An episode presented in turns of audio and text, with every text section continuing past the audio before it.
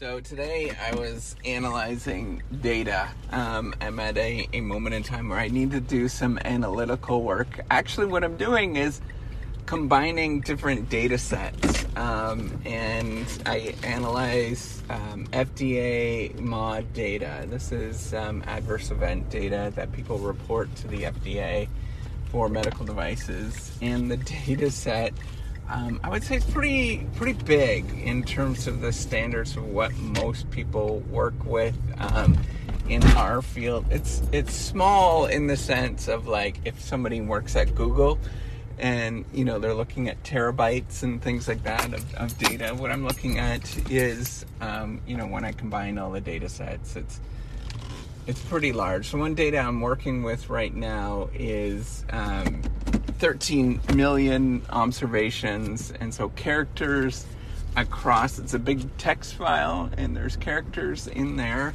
Um, I would say there's there's at least a billion characters that are in this text file.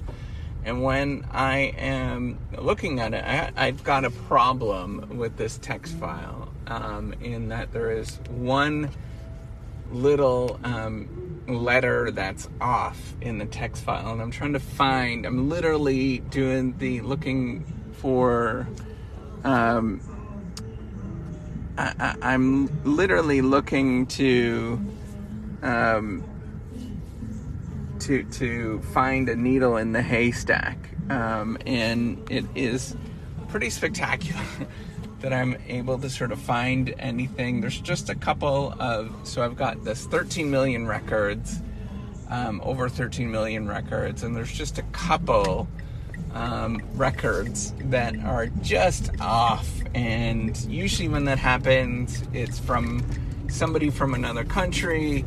Um, and they sort of have just different ways of doing things in the other country, and it sort of throws throws things off um, in the text file um, because they might have a weird character or something like that that they type in that makes it hard to read in a text file.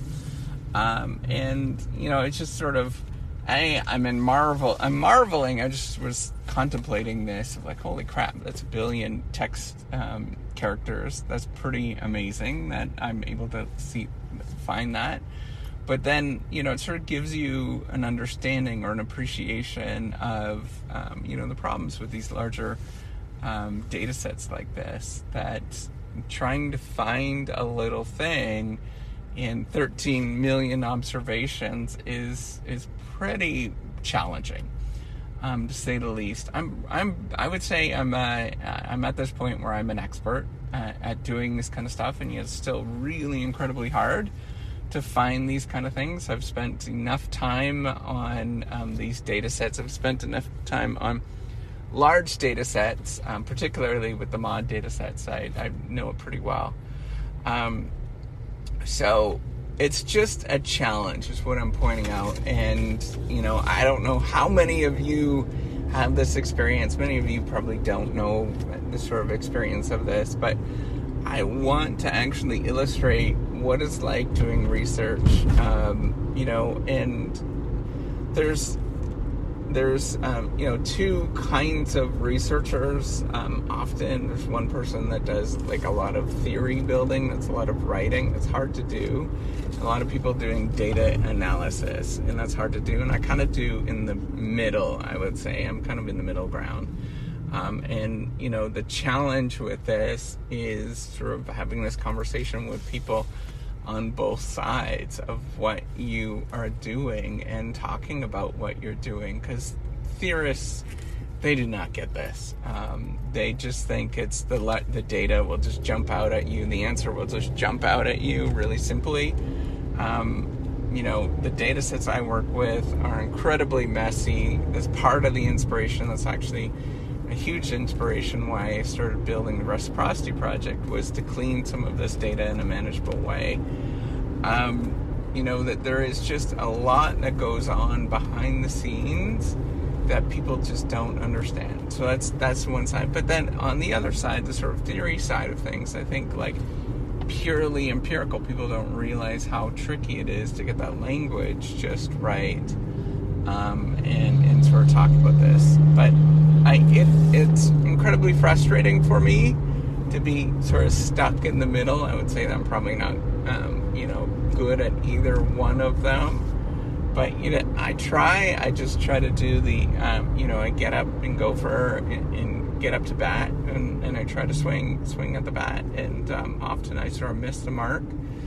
Um, but I just keep trying with this and I keep pushing forward. So um, the data analysis, my task is to find these one or two characters that are throwing it off. Um, I wish that there was a better way of doing this other than, you know, identifying that there's there's a that there, there's sort of a problematic area in the data set and then just trying to look for it. Um, with that large of a data set, it becomes tricky um, to do anything, even if you're using really fast software and things like that and fast computers. It's just hard to find anything. Um, you know, when you're when you're in the sort of what the traditional people look at with statistics is they look at you know um, 100 observations 200 observations something like that but when you're looking at millions and millions and and billions of characters um, it's it's pretty tough um, and it's pretty unwieldy to sort of make sense of these things. And I just wanted to sort of point that out and how challenging it is to do some of these things. I'm I'm not complaining. It's it's a really fun thing, um, and incredibly frustrating. But um, you know, it's fun to find these problems and to solve it. But um, you know, part of part of the challenge as a researcher is um, knowing how much time you should allocate to sort of finding these things. For the most part, I think most people sort of um, don't spend that much time trying to find these things, and I think that's problematic. Um, they get some some problematic data. They just you know delete it. I might end up doing that if I can't find it. I might just delete the observations um, if I can't find the issue. But I think it's it's worthwhile to spend some time looking into it and doing some data cleaning. Um, most people don't do these kind of things. They don't understand all of this, all of the challenges that go into it.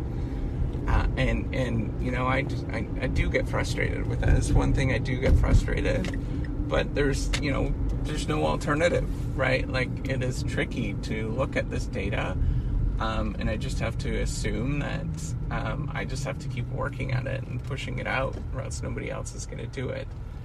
So, um, with that, I just wanted to say, um, you know, have a good day, and uh, uh, I'll I'll see you on the next go round. I just wanted to share some of the the trials and tribulations of doing this large quantitative um, data um, analysis. All right, take care and have a wonderful day.